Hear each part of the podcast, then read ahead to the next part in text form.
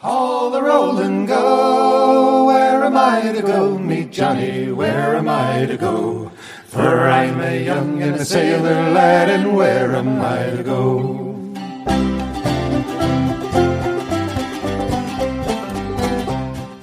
Hello, and welcome to Where Am I to Go podcast.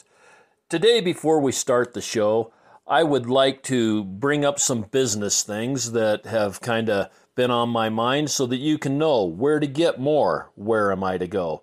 First off, I'd like to talk about the Facebook page at Where Am I to Go podcast. It's on Facebook, and we've been posting some wonderful pictures of some of the places that we've been and some of the adventures that we've had. Not everything that we go and do is made into a podcast. And so we take pictures at different places and post those pictures so that you guys can enjoy some of the different places we've been. Also, I really am interested in listener feedback. I have an email address at where am I to go podcast at gmail.com. Again, that is where am I to go podcast at gmail.com.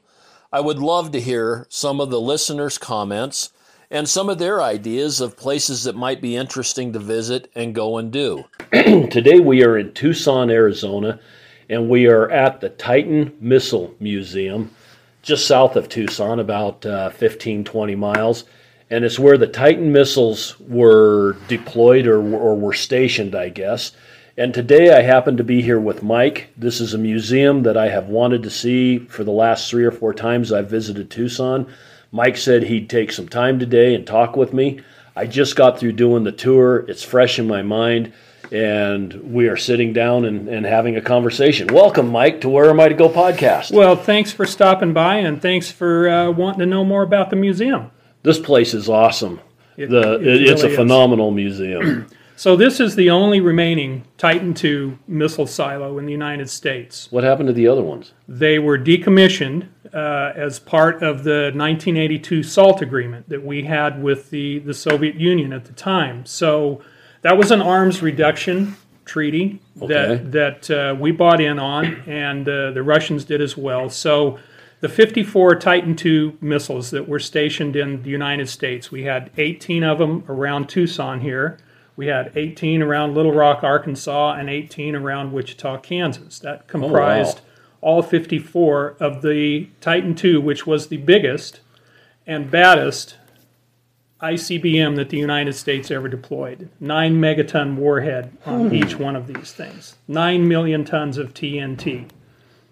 That's a lot. That is a lot. I think the tour guide said something to the effect of uh, 30 times or 40 times what dropped equ- with, with both Nagasaki and Hiroshima. Yes. Yes. these Unbelievable. Were, these were very powerful weapons. Uh, airburst at uh, 14,000 feet would result in about 900 square miles of total destruction. Wow. Wow. That's not even fathomable. and it's a big missile. It is a big missile. It's 103 feet tall, uh, 10 foot in diameter.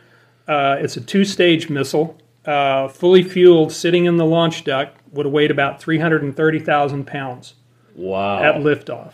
and how did you get it down inside the the silo, the missile silo? The missiles were built um, by Martin Marietta Corporation, which in turn became Lockheed Martin, okay. that we've all heard of today, Lockheed Skunk Works. But back in the day, they were the ones that made the airframe. So the missiles were flown uh, to the various bases, uh, Tucson here being Davis Monthan. Um, they were semi assembled, uh, then brought out to the site here. The first stage would be lowered down into the silo with a big crane, empty. Okay. None, doesn't have the fuel in it yet, so it's not going to be that heavy. So, first stage goes in, second stage goes in, then the warhead reentry vehicle goes in last. Then Okay. the missile was fueled up, um, systems integrated, everything came up online, and um, that's how they got it in there. Okay. And now, when you say three stages, you've got your missile head on the top and two other fuel stages. Is that correct? Right. We had the first stage, the big first stage, uh, two big rocket engines on that uh, would take it up. That would burn for about 150 seconds. That's Sec- all. That's all. Second stage would ignite, burn for about 180 seconds, push that missile uh, the second stage with the warhead, an 8,000 pound warhead, up into space, um, way up above the um, um, the space station. Okay. oh, so they went way in the They went way up into space. Way Okay. up. Apogee, engines cut out, missile starts to come back down. It's going about 15,000 miles an hour when it starts to re-enter the atmosphere. Oh wow! And so it, it had stages like we see on the Apollo rockets. So one Exactly. stage falls off, the Right. second stage falls off. Exactly. Did they care where the stages landed at all, or No, it's World War III. We're not going to care. we're not we're not caring where they drop? Okay. No. Wow. The whole thing was to get that warhead across in 30 minutes after launch to the Soviet Union, somewhere in, in the Soviet Union. So, Okay. um, So in other words, I didn't die of the nuclear blast, but I died when the rocket uh, landed on top of me. well, yeah, you would have might have been, and you might have been the fortunate one actually, because World War III with that kind of uh, those kind of bombs going off would not have been a good scene. You and I would No, not be here no. talking today. the nuclear winter and fallout would have would have Yes. taken care of whatever the bomb Yeah. itself didn't take care of.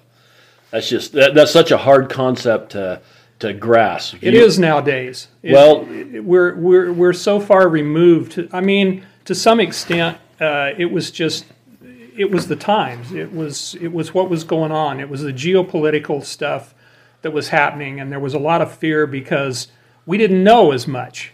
Right. Uh, and now we have the technology to, you know, we can know what's going on within a matter of minutes halfway around the world. Whereas back in the 60s, you know, we were blind to some extent. We, we, we had spy planes and we had some very early spy satellites and we had spies, of course, that were, were feeding information out of the Soviet Union. But there was, there was a lot of things that uh, just terrified the United States because we were under the impression that the Russians had way more and their capability at the time was was uh, exceeding ours, which later on turned out to be not the case.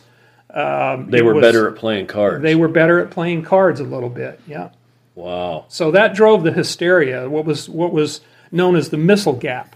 Okay. And, and that's one of the reasons why the Titan IIs were, were developed and rushed into into production and into service. And this was based on a on a theory or a principle of mutual destruction. If they fired, uh, they would destroy us. If we fired, we would destroy them. But And if both of us had all the missiles, it would try and keep something in check. Exactly. Either one, uh, the United States or Russia, uh, Russia being the provocator in, in all cases, would have launched all of their missiles at us. Okay. They knew then with, this Titan II and the systems that came on afterwards that even if their missiles were in the air, even if their missiles were 10 or 15 minutes away from starting to impact, they knew that these Titan IIs would be in the air within three minutes. And Within what- three minutes. Yes, three minutes. That's Wow. all it took to launch one of these. Once once the signal was once the signal came from SAC, Strategic Air Command, to as you saw on the tour, to get into that safe and decode the message that came through. Uh, the crews practiced. They had three minutes to decode that message, get into that safe, get that stuff out of there, and turn those keys. Wow, three minutes. Yep. That's unbelievable. Yeah, it is. Wow.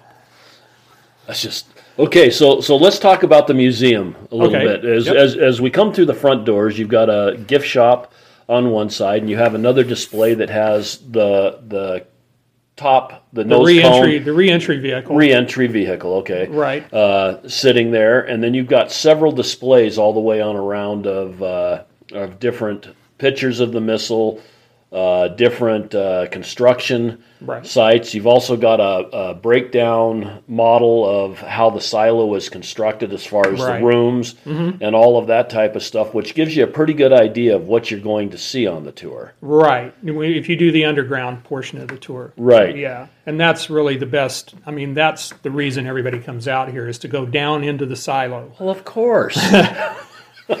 Why would you go to a missile silo if you weren't going down? That's right. Other than other than there are some people I, I did notice that were elderly or or uh, weren't able to walk down the what was it 240 stairs? No, it's 55 stairs. Oh, 55 stairs. 55 stairs down. You you're about 40 feet underground Okay. when you get down there. And we're ex- exclusively on level two. So that is the level where the you go through the big blast doors that you saw, six thousand pounds apiece. Uh, all And that. we're, we're talking about doors that are a foot wide, yeah. all steel, Yes. have I-beams have welded. cylinders for the locks that are Mm-hmm. probably eight inch round. chromoly pins that, that were retracted out of the edges of the door. Uh, that would allow the door to be pulled open. The doors didn't open by themselves. Right. And and you had four different lock chambers. Exactly. In that. Right. You have the two that uh, you come through when you're on the tour. Though the first two that you come to are, are actually that is the interface between the top side and the hardened part of the silo 40 feet underground. That, those two first two doors were designed uh, to protect the silo and obviously the crew from a nuclear detonation up above. Okay. And then the other two doors were Those two doors were installed to protect the crew from, in case something happened to the missile. If the missile malfunctioned uh, and blew up, uh, that could as well ruin your day uh, just as easily as a nuclear bomb going off upstairs. and so if that thing blew up in the silo, the the men that were inside the control room would have been kept safe Yes. from that explosion. Yes. That's hard to fathom. Well, now we're not talking the warhead going off. We're Okay. ju- we're just talking the, the fuel and the oxidizer blowing up. Okay, okay. Yeah, no. If the if the bomb went off, that it would have been game over. Okay. Yeah, I was I was having a hard time comprehending that. Yeah, yeah, no. Those those were put in there to protect the crew in case something bad happened down in the missile. Okay. And so the the way the tour goes is you come on down a set of stairs, you uh, enter an area where you can see all kinds of you see the big doors. Yeah, the blast, what they about. call the blast lock area. and then you see uh, some big shock absorbers Mm-hmm. and uh, springs and some of that type of stuff that's designed for the building. Explain that a little bit. So the sites were engineered to withstand uh, an indirect hit, uh, an airburst, chances if uh, the Russians did get one over on us, and were able to get missiles close here. Now, a direct hit on the silo would have wiped the crew and the and the the the missile. Everything it would have it would have ruined everything. But an indirect hit. Uh, uh, some miles away or an airburst, uh, those springs were designed so that the, everything inside there could move a little bit. Inside the launch control center, you saw the eight, Right. eight big giant springs. That whole portion, three levels. You go in, you're on the middle level of the launch control center. Um, you have an upstairs part where there is a crew rest. They had a little kitchen, a bedroom. Oh, okay. Down below, you had all the equipment for the radios and the 28 volt power supplies that powered the missile. So, in the event of one of those uh, bombs going off upstairs and the ground is going to shake, those springs were designed that that whole portion of the, the silo could move up and down upwards of 16 inches. Wow. And from there, everything from in the launch control center all the way down that big long cableway, the cableway Right, that and connects. that's that's probably what 100, 150 feet long. Yes, it's it's, about it's a 100 long It's hallway. about 150 feet. That whole thing was the lifeline between where the missile was and the launch control center. So all the electrical, plumbing, right. the water, everything ran down that cableway. That cableway was also supported on springs. I don't know if you remember. Yes. Oh, I, I was looking at them going all the way down through. and so even the missile was on springs. Oh, really? Yes. Okay. You had uh, four big springs uh, inside the silo that the missile sat on. Uh, and so obviously that's the, the thing that you want to protect, and you want to uh, be able to launch that missile. If the missile wasn't on springs and you had an event, the missile would be de- would be uh, either explode or uh, not be able to launch. So Right. um, it was very well engineered. The uh, it, it is just amazing to go down there. Uh, there isn't a day goes by that I don't go down there and see something else that it just uh, amazes how they thought of everything that they did. And you have to remember this was all designed in the very late 50s, early 60s. So That is we- amazing. so we didn't have uh, super duper uh, computer aided drafting. Uh, things like that. We had these deals called slide rules and T squares that all the engineering was drawn on, Right. and very very rudimentary computers that could that could help us do stuff like that. So. Uh, not only is it just uh, cool because of the missile, but the engineering that went into this and the way these sites were constructed is something that you really need to see to appreciate. Oh yeah, and you have backup systems on everything. Everything's got at least two uh, mechanisms to work. You got Right. two sets of speaker. Well, actually four speakers, but two different sets at two different tables. You've got uh, doubles on all of your computers that are in the control room. Pretty much. Or I don't know if those are really computers. They look like the old computer room that you see on the NASA uh, flight. Yeah, a lot of what you saw down there was uh, the the systems. They weren't computers. The, Okay. The computer for the missile uh, was a um, uh, done uh, in two stages. The very early uh, guidance system was very very analog.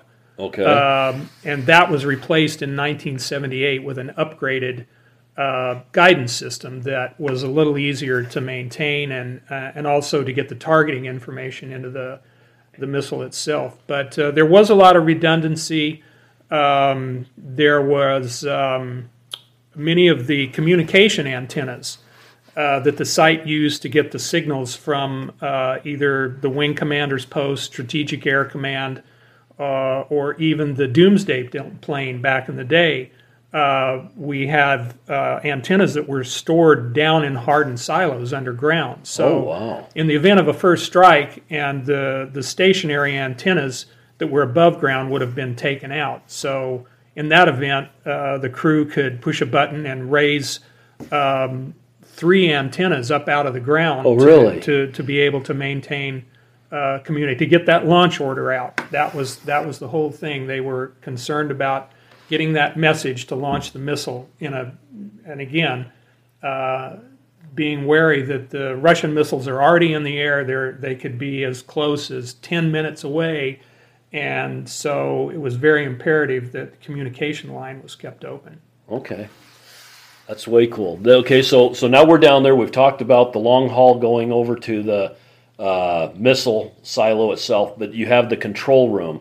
And the control room I thought was quite small, but when you get down there, it's really fairly decent sized. It's, it's probably a 25 by 25 or maybe even 35 by 35, kind of a round room. It, it is a round room. It's a dome. It's actually the the roof that you cannot see up above. If um, you'd have gone upstairs where the crew rest was, the, the the roof is or the ceiling is domed. It's, Okay. it's all concrete, and it was domed like that to shed uh, some of the uh, the intensity of a of an airburst blast. Okay. So it it is fairly good size, but you have to keep in mind too that, um, and as uh, you saw from the the short video that we play that talks about uh, the, these sites, it was a four man crew. The, those four Right. guys, their whole job was to launch the missile. Now. As you saw the complexity of this site, you can imagine the maintenance that had to be done on this Oh. thing from day to no, day. No, I can't So- imagine the maintenance. so there could have been upwards of uh, 10, 15 people around any given day, depending on what the missile, if it needed to be worked on or something. Um, so the room was, for four people, pretty good size. But Right. uh, you remember, you're going to be there with those big steel doors shut for 24 hours. And you didn't come out. uh, What happens if you got sick or or you had a medical emergency or Well, something? they where would you they would bring somebody in from the wing commander's post up in Tucson. If uh, Okay. depending on what kind of an emergency it was, they could replace one person. And it wasn't that the doors were locked and you couldn't get not like a bank lock where Okay. you couldn't get out of there. I mean, you could. Uh, and there was people. There could be people, maintenance guys, coming and going at any given time Okay. to, to do something. So, um, but talking with um, uh, the um, the guys that, that actually used to, to be in there, one of our tour guides was actually a ballistic uh, missile technician. Oh, and, really? Uh, his recounts of being down in that room for 24 hours at a time um, was rather cold and very, very noisy because of the 28 volt power supplies down on level three uh, those old um, AC converter things Right. made a horrendous whine, and uh, a lot of the crews later on uh, complained of hearing loss. I would imagine that was a, that a- a side noise. effect of being down there with that constant whine.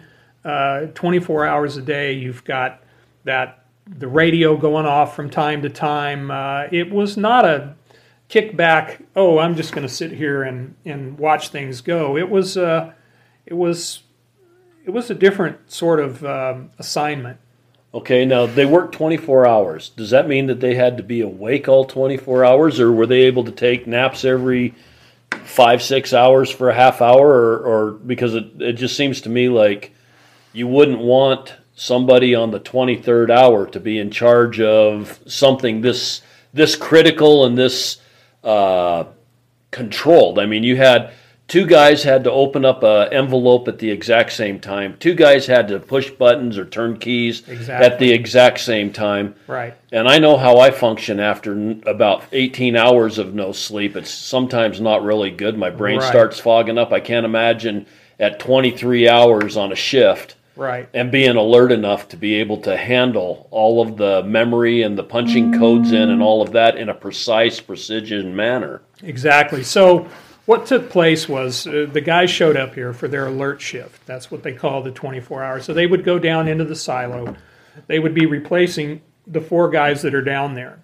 So first thing that's going to happen, they're going to do a two-hour tie-in with the crew that's leaving, and um, after that, uh, they would take up their their alert shift. So um, 12 hours later into that shift, they would have to do another whole complete systems check to make sure everything about the missile was up and running. Uh, so that again, if the message came through, they could launch it within three minutes. Now, um, in that control room, there had to be two people in that room at all times, and one of them had to be either the commander or the deputy commander. There had to be one officer, and it could be the commander and the deputy commander there. If everything was working right, the two enlisted guys could go upstairs, catch a break, something like that. They would rotate around depending on what was going on in the silo and stuff like that. So, no, they were not all uh, focused 24 hours on that shift. There was, they didn't want them to get burnout like that. So, when the um, when the message came into launch, let's say the, the, the commander was upstairs asleep. So the deputy commander's there, and then you've got one of the enlisted guys. Now, the two enlisted guys could copy the code. They could copy what they heard SAC telling them. And, and I don't know if Right. you saw, there was those books that were always Right. right there. A 41 alphanumeric message. So the enlisted guy could copy the code, and obviously at that point, somebody is going to be yelling for the commander to get back downstairs because they can't get into the safe. Only the commander and deputy commander can get into the safe. That's how they worked it. Now, the they say, you know, it's a 24 hour shift. Well, that turned into more like 36 hours when you really break it on down because by the time they they knew what they were going to work, they would have to show up, meet at the wing commander's post, be briefed on what was going on. You know, that could have been um, we're on alert status or we're at DEFCON 2 or something like that, or uh, 5717, which is the designation of our missile site here. You guys are down for maintenance. Uh, that's going to take some time. They're going to have to drive out here. They're going to have to unload all their stuff. They do their shift. They're going to drive back up to Tucson, be debriefed for probably an hour or so. Um, so it did run more than just 24 hours. Your job was more than that. But they were able to get sleep in between, which I- They were able that to take a little good. break. So That's good. And then what? So so their week looked like they worked 24 hour shift or the 36 hours or whatever that ended up being. Then they ended up what with two days off or typically the way they uh, they described or the their and, and however you want to look at it week by week, but they were in the silo seven to ten days a month.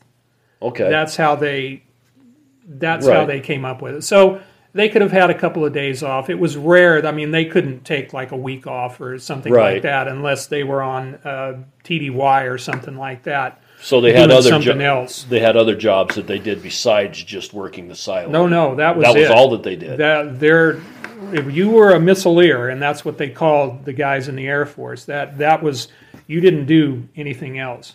wow. Okay. So, commander and deputy commander obviously were commissioned officers. We knew they were going to be in the Air Force for 20 years. The the two enlisted guys were doing a four year stint, obviously. Um, and if you were selected to be a missileer, the, the enlisted guys they were going to be doing that for four years. Uncle Sam and the Air Force spent exorbitant amount of money on their training Right. and also their security clearances. So if you got picked to be a missileer and you got down there and a year later you said, "Well, this isn't for me," tough luck, buddy. You're you signed, you know, you said you were going to do this, and you you will do it for four years. Wow. Yeah. That. Now the commander and the deputy commander could have, you know, they were commissioned officers, so they could have worked their way somewhere else, probably within the uh, within Strategic Air Command and in some kind of the missiles command or the missile systems command or something like that. So Well, cool. Okay, so we kind of covered what we see in the in the underground tour. Then we come back on up, and then you have uh, above ground tour, which is pretty interesting. Also, it's part of the admission fee if you're coming in to to do the missile Right. tour.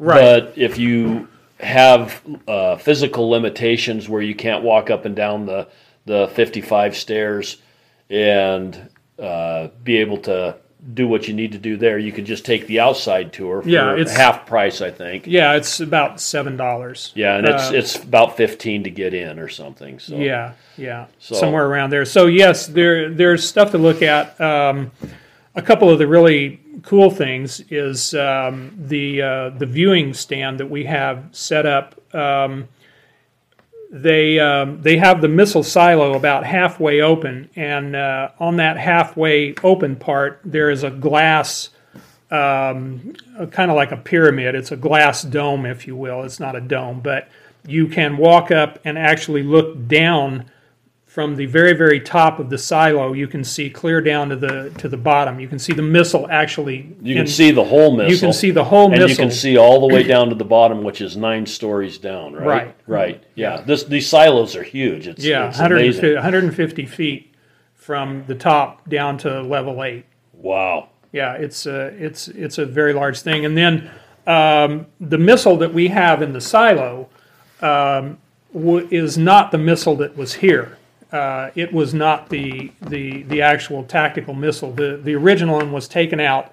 The missile that you will see if you come was a training missile. That airframe was built specifically to train the maintenance crews on how to work on it. Oh. So not having the original missile is is a bit of a deal, but since those missiles were fueled up with some very very toxic chemicals, hydrazine and dinitrogen tetroxide, which were super corrosive to humans, either getting it on your skin or breathing the vapors, we didn't want any of that residual stuff being on the missile Right, itself. right. So, uh, getting back to that, uh, the missile that's in the silo, the engines have been taken off of it, and the engines are up topside, Okay. so that you can walk around. You can actually see the first, the two big first stage engines, the second stage engines, and the little vernier rockets that uh, adjusted the trajectory as it started to come back into the atmosphere.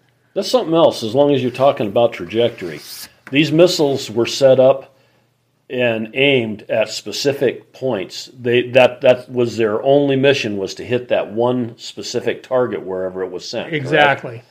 Because they didn't have the ability with uh, GPS or anything to be able to change these things once they were fired. They, if Once they, they- were aimed at Moscow, they were going to Moscow.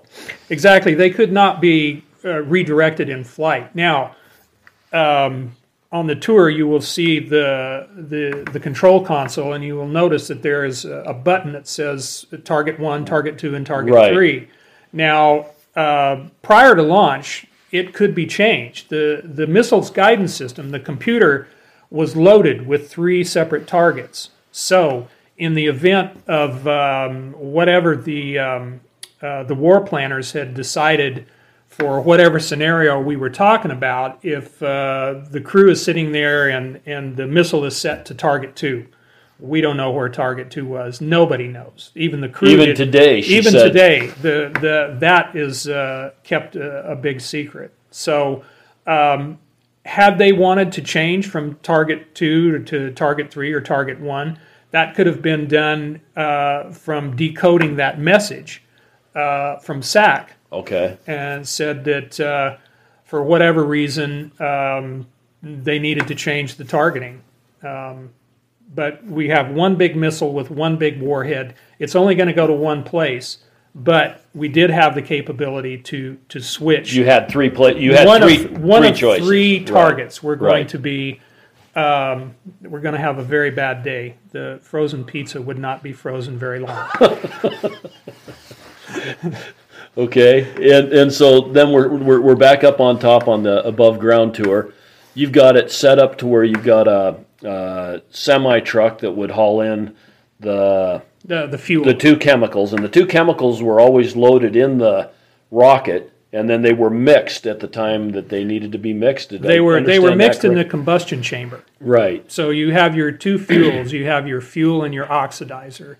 Um, what they used on the Titan II to allow it uh, to have that very very short launch window was the use of what they call these hypergolic fuels. Okay. Uh, hypergolic, uh, in layman's terms, uh, I'm sure everybody has seen what happens when you put Coke and Mentos together. right. Right. It's an instantaneous thing. So missile did not need a spark, uh, a fuse, or anything like that. The what what made the missile go was valves that opened up, pushed that fuel and that oxidizer into the combustion chamber of the the rocket engine, and it was instantaneous.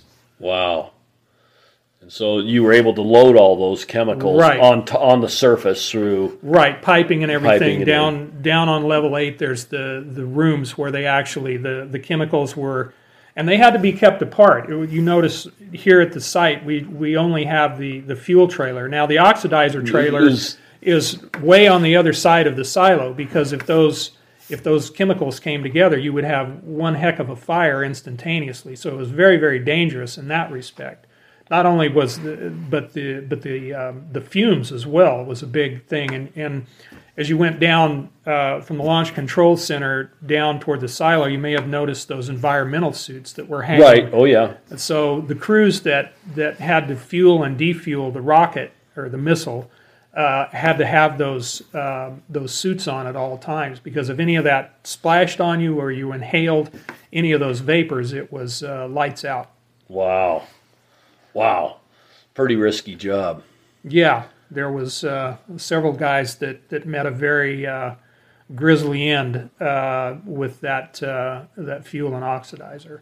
Wow. That's not cool. But um, we uh, are going to get more of the equipment back down here. Uh, we're actually doing some uh, revamping of the whole outside site Oh, okay. right now. Uh, hopefully, within this next year, we will have the oxidizer trailer back out here and some of the ground support trucks that you would have seen if the missile had been going through, let's say, they were upgrading the guidance system or Okay. they were changing the warhead out or doing something with uh, whatever. There was quite a few vehicles that could have been out here uh, when they were doing heavy maintenance on the missile.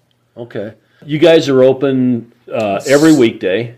Seven days a week. Oh, seven days a week. We're open seven days a week. Okay. uh, right now until um, June. June through September, we're closed on Mondays and Tuesdays. Okay.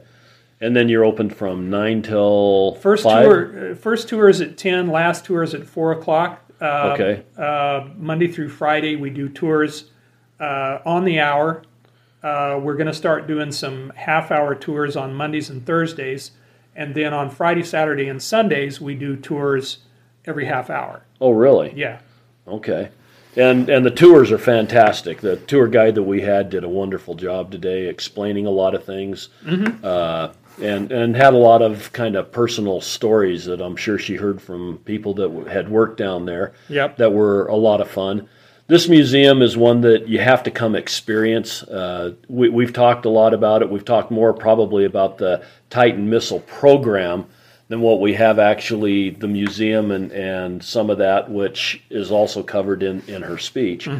But uh, it's well worth the visit. It's what, 20 minutes, 30 minutes south of 20 Tucson? minutes south of Tucson. It's five minutes off uh, I 19. Very, very easy to get to. There's, It's a pretty drive, even. yeah, there's restaurants and stuff down here. Uh, mountains about uh, 12 miles away. Very pretty area up there. And uh, yeah, anybody that's interested, come on out, say hi, do a tour. You'll, uh, you won't forget it. Okay, you guys take reservations on your Yes. tours too. If Yeah. you want to call in early, what what who did, in order to set up a reservation? When we showed up, we had to wait an hour to be able to get into the next available reservation. Right. And people that were just behind us had to wait 2 hours. They weren't going to be able to get in till 2. Right. So, so the way it works is because of the and, and you saw Oh, there- tight spaces. There's tight spaces down there. We we typically don't take more than 26 people on a tour. Okay. So the tours will fill up. If you're going to walk in, um, you, there is the ability to make reservations on our website, uh, TitanMissileMuseum.com or TitanMissileMuseum.org. It's very Okay. easy to find on the internet. There's a link on our site you can go, you can make a reservation, you can pay for your tickets. You show up here, you're guaranteed a spot. Um, if you do walk in, uh, you run the risk of, of having the, depending on what time you show up, uh, of having to wait a little bit. Um, But even at that, the wait wasn't bad. We No. were able to go do our, our own walking tour and spend a little bit of time in the gift shop and look at the other displays before actually hooking up with a, a tour guide to go down into the silo. Right. You you can do the uh, topside tour. Right. Or it, actually, it's just walking around and looking at stuff. You can do that.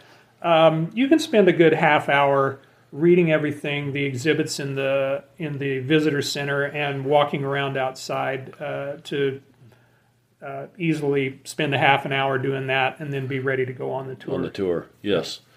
Okay, well, I so appreciate you taking your time today, Mike, to talk to me. This has been great. My pleasure. Your museum is awesome, and I'm excited uh, to tell my friends more about it. And the way I finish my podcasts out is I say the world is full of wonder. This one happens to not necessarily be a natural wonder. This one is uh, a phenomenal engineering wonder. Uh, the whole space program, Cold War, really makes you wonder. Exactly. exactly. But everybody have an absolutely wonder filled day. Great. All the roll and go. Where am I to go? Meet Johnny. Where am I to go? For I'm a young and a sailor lad, and where am I to go?